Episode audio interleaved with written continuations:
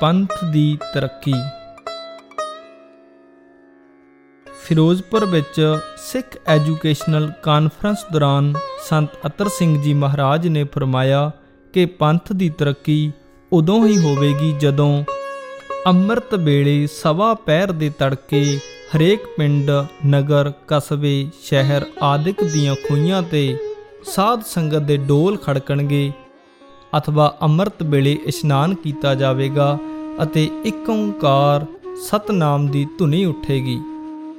ਗੁਰੂ ਖਾਲਸੇ ਦਾ ਇੱਕ ਹੀ ਖਜ਼ਾਨਾ ਹੋਵੇਗਾ, ਸੰਗਤਾਂ, ਆਸ਼ਰਮਾਂ ਅਤੇ ਪੰਥਕ ਕਾਰਜਾਂ ਲਈ ਆਪਣਾ ਦਸਵੰਦ ਕਾਰ, ਭੇਟਾ ਆਦਿਕ ਇਸ ਖਜ਼ਾਨੇ ਵਿੱਚ ਹਰ ਸਾਲ ਜਾਂ ਹਰ ਮਹੀਨੇ ਜਮ੍ਹਾਂ ਕਰਾਉਣਗੀਆਂ। ਮੰਗਣ ਨਾਲ ਖਾਲਸੇ ਦੇ ਨਿਰਭੈ ਅਤੇ ਬੇਪਰਵਾਹ ਹਿਰਦੇ ਵਿੱਚ ਕਮਜ਼ੋਰੀ ਆ ਜਾਂਦੀ ਹੈ।